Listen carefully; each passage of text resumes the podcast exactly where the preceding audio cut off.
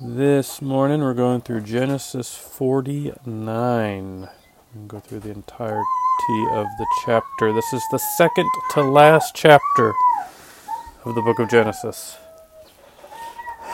And it's Jacob's last words. If you'll remember, Jacob is kind of the main character for the last half of Genesis, with some departures and additions and Joseph and stuff. But Jacob is also called Israel. It's where we get the name for the modern-day country. That's where people get their cultural identity from, is from Jacob, or also known as Israel. And he had 12 sons. And he had a long life with them, and he's about to give us his last words for his sons.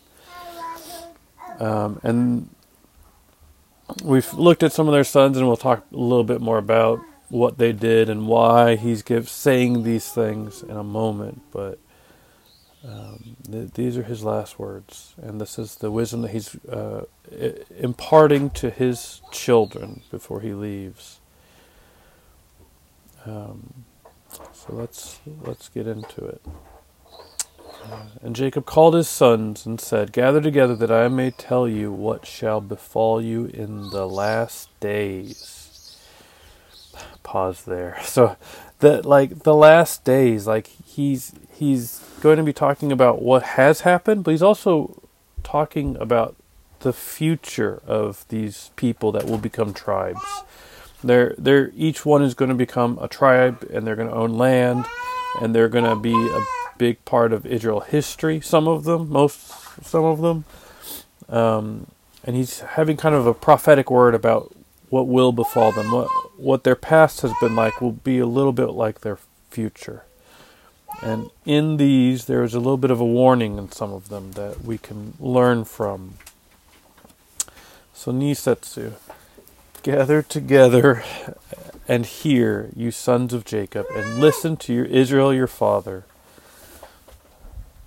Son said to Reuben, "You are my firstborn, my might, and the beginning of my strength." Yeah, hold on one second. My son is stuck.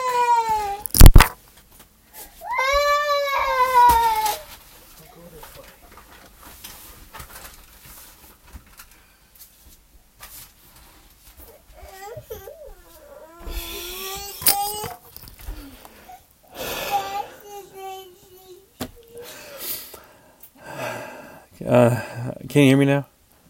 All right. So, Reuben, you are my firstborn, my might, and the beginning of my strength, the excellence of dignity and the excellence of power. Unstable as water, Yonsetsu, you shall not excel, because you went up to your father's bed. Then you defiled it. He went up to my couch. So here is Jacob's last words to his son Reuben, his eldest, from Leah. So he is the one who should be receiving the blessing. He is the one that should be receiving the inheritance. But he's being disqualified from it because of some of his actions in the past. Most specifically, he went up to sleep with one of his father's wives. And we see that in the past, when it happened, we don't see much reaction to it. There's no response, there's no punishment, but we see here that it's not okay. Like Jacob's been holding on to this, and it's one of the last things that kind of comes out of his father's mouth for his son.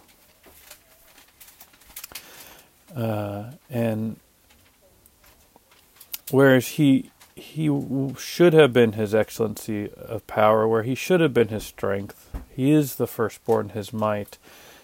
There's a bit of a sting to these words because he is his firstborn, but he's not getting any of the firstborn's inheritance. And what the issue is just sexual immorality. So today, in modern day, we don't think so much about the purity of our bodies or the way that we act or the way that we live in this life, because everyone else is doing it. I can move in with my girlfriend before we get married, and I can sleep with my boyfriend or girlfriend, and it's such a normal part of culture. But when you look at what the Bible has to say about what God has said about our sexual purity, like, He wants us to be pure. He wants us to be separate from what the rest of the world is doing. And it's interesting how often this comes up in the scriptures. There's a lot that can be said, but I'm going to sum up. So in the Old Testament, there were these kind of purity laws, like you need to keep yourselves pure and separate. And even 2,000 years ago, when Paul was writing, how do I want to lie? It came up a lot. A lot of it is involved with pagan worship back then, but also the words that are used are not just about pagan worship, but just sleeping around in sexual promiscuity. Like, it's not good. And so I want to point just to this one verse at how important it is. If you don't know, it's important. In Acts 15, oh boy, I need to do a jump, so 1 second. Acts 15, I want to start in verse 5. We're just going to read one verse. Yeah, that's a little better. And in the English it says, but some of the sect of the Pharisees, these are religious people, who believed, rose up saying, it is necessary to circumcise them and to command them to keep the law of Moses. So in Acts 15, there's this great debate about the new believers in Jesus Christ and what is their relationship with the law of Moses. That's the Old Testament. And the major first issue is about circumcision, about making themselves basically look like Israelites or Jews. But the conversation that we're going to kind of skip over and read the results of the conversation, they're considering all of the law of Moses. That's the first 5 books of the Bible. And this is what they're considering, and this is what they're talking about. They're talking about do not murder. They're talking about honor your mother and your father. They're talking about don't steal, don't commit adultery. There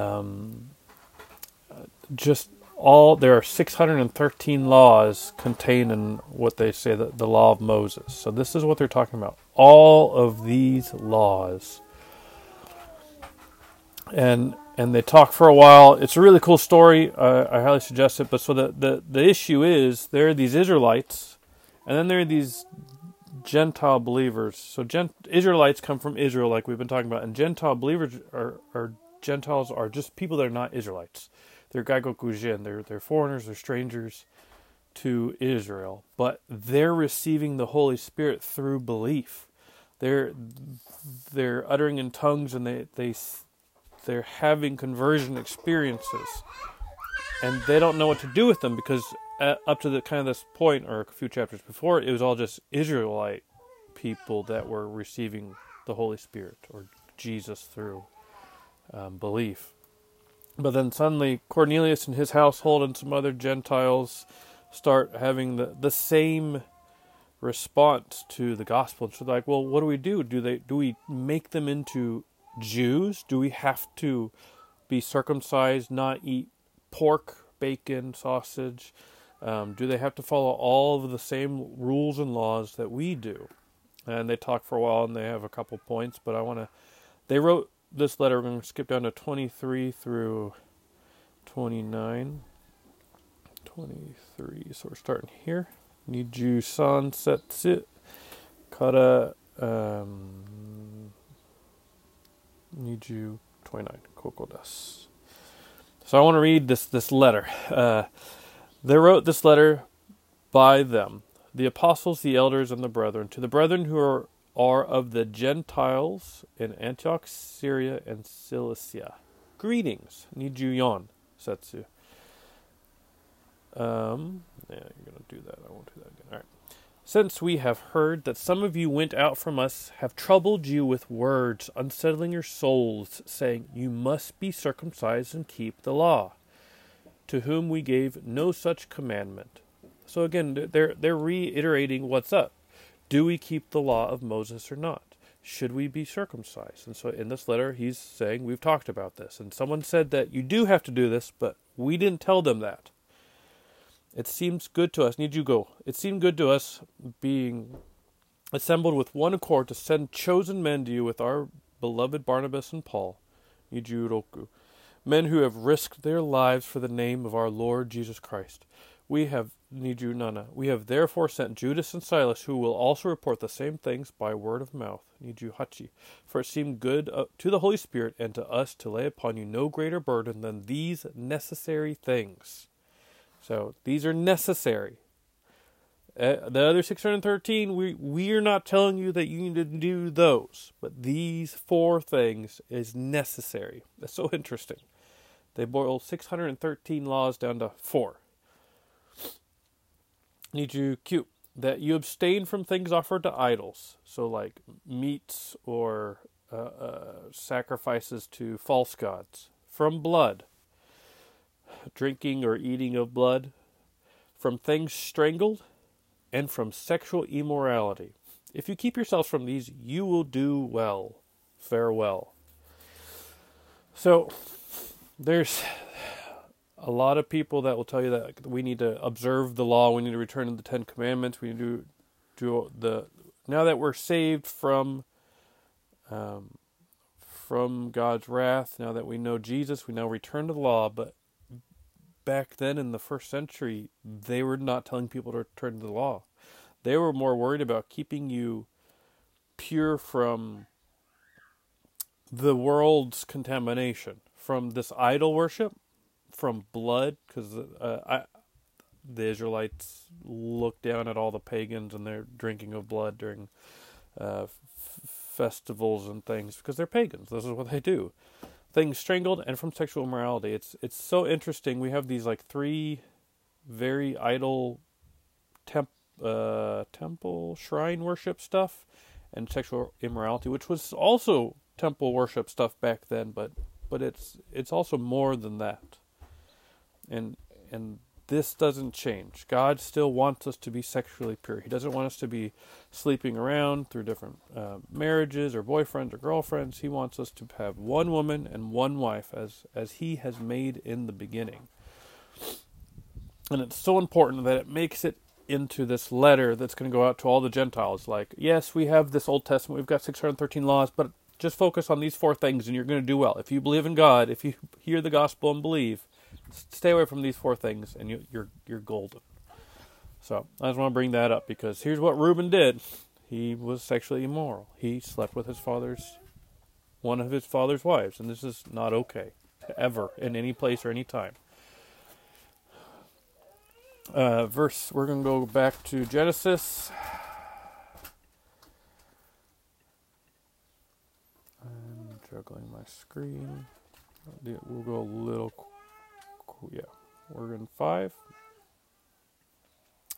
Simeon and Levi are brothers. Instruments of cruelty are in their dwelling place. Let not my soul enter their counsel, and not my honor be united to their assembly. For their anger they slew a man, and their self-willed they hamstrung an ox. Cursed be their anger, for it is fierce, and their wrath, for it is cruel. I will divide them in Jacob, and scatter them in Israel. So, I'll also point out, going back to Reuben real quick, Yonsetsu, that none of the people from the tribe of Reuben excelled. None of them were kings or judges or prophets or priests. None of them are of any note in the future, which is an interesting thing. Now, here in Simeon and Levi, he's talking about the now, but he's also talking about the future. And so, slowly, Simeon's going to be absorbed into the tribe of Judah. And so it says here that they'll be divided them into Jacob. So it's that they'll be scattered in Israel. So they're actually going to be scattered and kind of divided up. And Levi will never actually inherit the land. They're going to inherit cities, which will literally make them divided everywhere. Now these last words are because of their cruelty. They went and slew an entire city because of their sister Dinah, And so they just have this anger in them. They're just cruel. And even when the people that put Joseph, the second command of Egypt, they wanted to kill him. And it was Judah that stepped in and said, "Let's not kill them. Let's not do that. We'll sell them into slavery, and that way they're not dead." But he says, just these are hard words to say to your kids as your last words on your bed. He doesn't want to be like associated with those kinds of people after he dies. He let not my soul enter their council. He doesn't want to be unified with them because of their anger, because they're self-willed. They're doing what they think is right, no matter what their father says, no matter what anyone else says. They're leading their own lives, and they're just full of anger, wrath, and cruelty.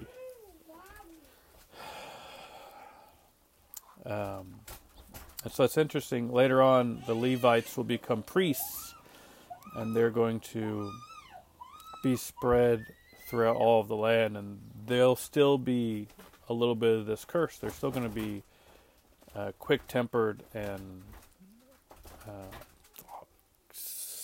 sort of cruel in the way that they rule and reign. Verse 8, Hachisetsu. This is the longest blessing. This is to Judah. Hachisetsu. Judah, you are he whom your brothers shall praise. Your hand shall be on the neck of your enemies. Your father's children shall bow down before you. Judah is a lion's whelp. From the prey, my son, you have gone up. He bows down, he lies down as a lion, and as a lion who shall rouse him. The scepter shall not depart from Judah, nor a lawgiver from between his feet, until Shiloh comes. And to him shall be the obedience of the people, binding his donkey to the vine, and the donkey's colt to the choice vine. He washed his garments in wine, and his clothes in the blood of grapes. Junisetsu. His eyes are darker than wine, and his teeth whiter than milk. So this is the longest blessing that goes to Judah. So it appears that the blessing of the firstborn was passed over because of the sexual immorality, and then passed over the next two eldest sons, Simeon and Levi, because of their anger, and it falls on Judah, the fourthborn, to get this blessing of being a line of kings. And as we know, looking forward, this is the line that Jesus is going to be born from. Jesus is going to be the one that's going to fulfill this last half of this passage, because until Shiloh comes, Shiloh's peace, the ruler that comes from peace, until he comes, these things aren't going to happen. So he's giving a future prophecy of the great rule that will one day be. And it's going to be such a great place that they're going to have plenty, because as you wouldn't bind a donkey to a vine, because he would chew that vine and destroy it. So they're not worried about the grapevine, because they've got so much. And it's the same idea with that he washed his garments in wine and clothes in the blood of grape. Like how expensive wine was back then, and how precious it was to them, because it took a lot of time and energy to grow the grapes, then to make the wine, then to ferment it. Like, it was very precious. But here we see that they're washing the clothes in it. It's such a great time of plenty, which we have not yet seen until he comes. This is just an old way of saying power. And I think this one is honor. It's just how it'll come up in their poetry, and these are just kind of normal ways that they say power and honor. So Judah will be the line of kings, and we will see for as long as Israel is a country in the historic past, the kings will come from Judah. They're the rightful kings of the area. There'll be a division later on that we'll get into, but Judah always has a king in it. And that we get this nice lion symbolism, which kind of carries through the line into everything that's going on in the future. That the kings have a lion as their symbol. Now we're going to go a little bit quicker here. Verse 13, Jusan. Zebulun shall dwell by the haven of the sea. He shall become a haven for ships, and his border shall join Sidon. That's the next son. And he's just saying that he's going to be by the sea.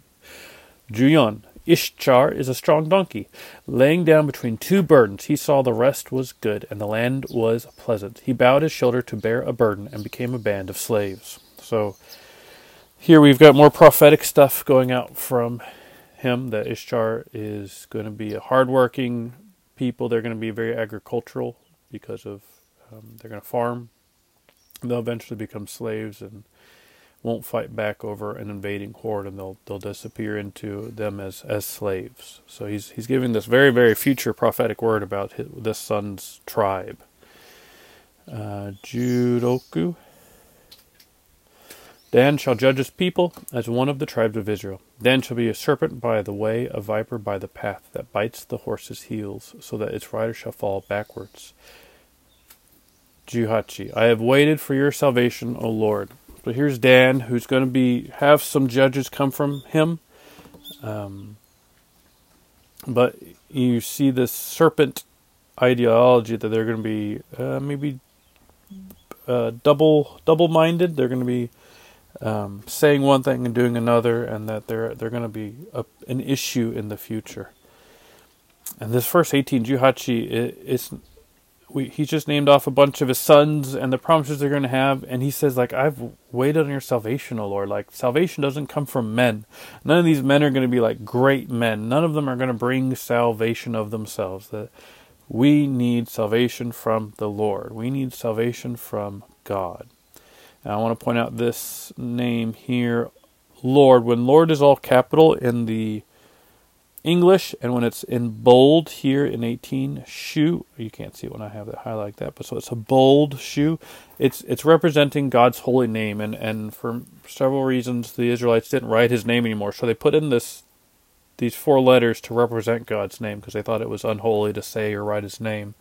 So anytime you see the all capitals or the bold, it's talking about someone's specific name, and they've just replaced it with this bold or capital word. And sometimes it's God, so sometimes God will be referred to as Lord God, and God will be all capitalized, so it's Lord in God's holy name, which is pronounced Yehovah or Yahweh.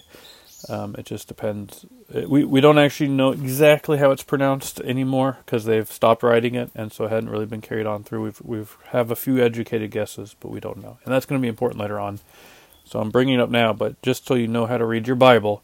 When you see the bold shoe, when you see the all capitals, it just means it's actually his proper name. So, like, for me, my proper name is Jed. And so this is God's proper name.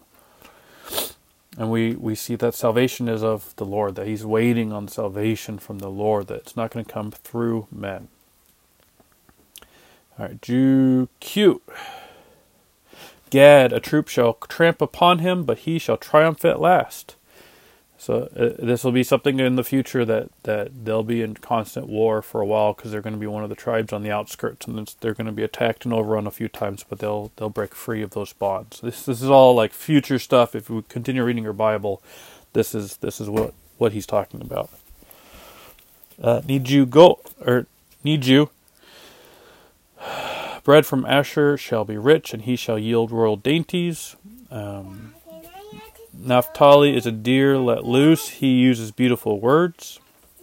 Just a few more sons and the promises that he's giving them. They're pretty clear. The deer let loose talks about they'll be in the woods and they'll have plenty of animals, and the deer motif will actually go through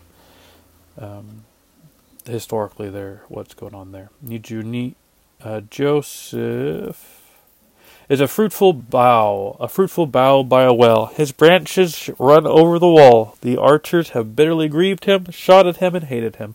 But his bow remained in strength, and the arm of his hands were made strong by the hands of the mighty God of Jacob. From there is the shepherd, the stone of Israel. And by the God of your father who will help you, and by the Almighty who will bless you, with blessings of heaven above, blessings of the deep that lies beneath, blessings of the breast and of the womb. The blessings of your father have excelled the blessings of my ancestors. Up to the utmost bound of the everlasting hills, they shall be on the head of Joseph. and on the crown of the head of him who is separated from his brothers. So we saw last week Israel was blessing Joseph's two sons, Ephraim and Manasseh, but he also gets his own blessing here, which is a wonderful blessing of being something planted by a well. So he'll always have water, he'll always be growing, it'll go well with him, and he'll expand. We're going to come back and talk about this verse here, verse 27. The last son, Benjamin, is a ravenous wolf. In the morning he shall devour the prey, and at night he shall divide the spoil. So they're very tough and ravenous. Like, need you, Nana. It's the last blessing to Benjamin.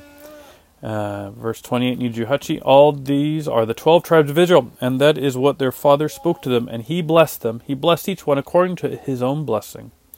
Need you, Q. Then he charged them and said to them, I am to be gathered to my people. Bury me with my fathers in the cave that is in the field of Ephron the Hittite, and that cave that is in the field of Machpelah, which is before Mamre in the land of Canaan, which Abraham bought with the field of Ephron the Hittites as a possession for a burial place, Sanjuichi. There they buried Abraham and his wife, and Sarah his wife. They were buried there. They buried Isaac and Rebekah his wife. And there I buried Leah, Sanjuni. The field and the cave that is there were purchased from the sons of Heth, Sanju's son. And when Jacob had finished commanding his sons, he drew his feet up into his bed and breathed his last, and he was gathered to his people. So the idea of gathering to his people is he's leaving here on earth, and he's being gathered to his family in the heavenly places, in the place that they go after death, which is another conversation, what happens after death. But here is all the blessings of everyone. And it's so interesting here when he talks about, this is the first book. This is 3,500 years old as we judge it. And here are these very early mentions of, by the hands of mighty God of Jacob, so 24.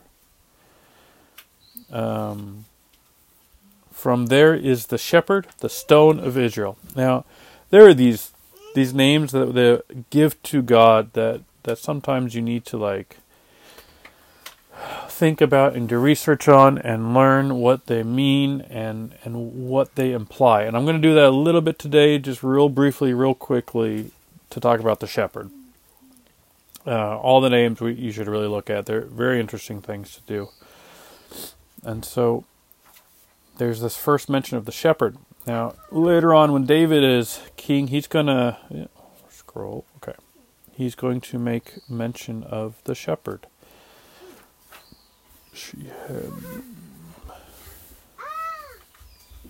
This is a very famous psalm, Psalm 23.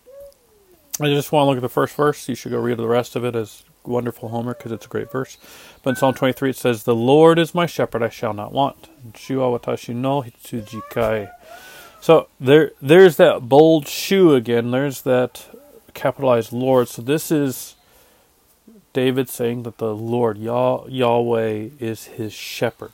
And so here's that same shepherd idea being carried through another 1,000 years later.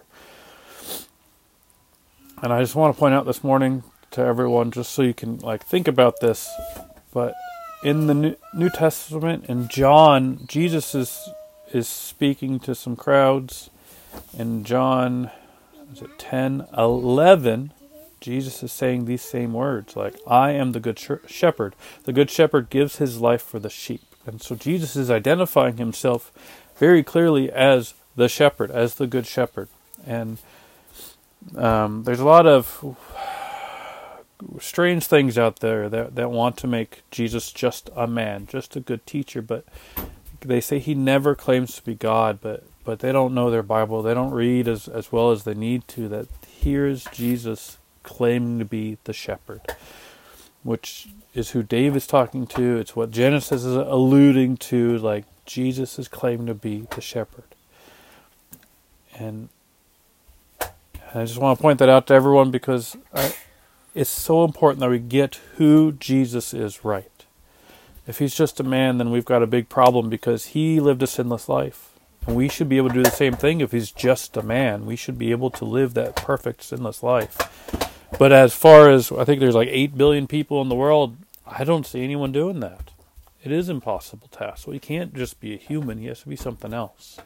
And so the traditional Christians that read the Bible, see that he is born a man, but he has always been, and he is God that's come down to earth for us.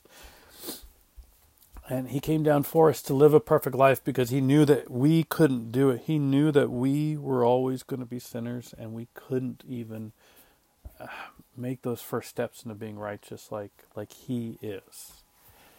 And so he did that for us. He came to earth for us to live that perfect life so that we may be seen right with God. We may have righteousness before God. Not our own righteousness, but God's righteousness is applied to us. Not because we've earned it, not because we're good, but because of what God has done, because God is good, and because God is perfect. And then he reconciled. He brought us back together through his death on the cross. He paid for that sin so that we no longer have sin keeping us away from God. We can now go freely to the Father through Jesus, and we can ask things for in prayer, and we can be comforted because we're not alone. And there's this amazing relationship. And then he didn't stop there. He came back from the dead. He was resurrected into an immortal body as a promise to us, a hope for us, that we too, if we fall in his footsteps, will also receive. We'll have eternal life with him. And that's such a great promise that we have. And we have such a great Father for planning all of this, for sending Jesus to die for us, and to bringing us back into relationship with him. Like he's always wanted, he desires to be in relationship with us. And so if you don't know what that relationship's like, if you don't know the peace that comes from being one of the children of God, like, commit your life, commit your way to the Lord. Seek him first over money, over family, over happiness. Seek the Lord first, and all those things will be applied back to you. But he wants to be in relationship with us because he loves us. He loves us so much that he sent his son to die for us so that we could come to him freely. And that's all we have to do is believe and seek him. And as we do that, we'll see the love, we'll see how big of sinners we are, and we'll want to change out of a desire of loving, not because we have to, not because there are rules, not because I need to earn my way into heaven. You can't do that. We change because of that love that he's shown us. While we still hated him, while we didn't care about him, he still died for us. And that love drives us and helps us to chase after him and be more made in his image, in the image of Jesus. So, seek the Lord each and every day. Read his word, pray to him, and listen to what he has to say. Lord God, thank you for this day you've given us. Thank you for your holy word, which you gave us, that we may just rightly divide it and learn from you, Lord. And I pray that you would be with each and every one of us and help us to remember your gospel, the things, the truth that you spoke to us about salvation, but also about how we should live each and every day, remembering you and your death on the cross for us, helping us to remember that you came not to be served, but to serve, that you came and lived a sacrificial life. And that's our example. That's who we're supposed to be pursuing to be made into the image of, Lord, your Son, whom you revealed to us, Lord. Help us to do that. Help us to pursue you. Help us to not worry about meeting the rules or being good, but help us to worry about pursuing you and what that looks like for us in our life. Thank you, Lord, for all that you do for us. In Jesus' name I pray. Amen.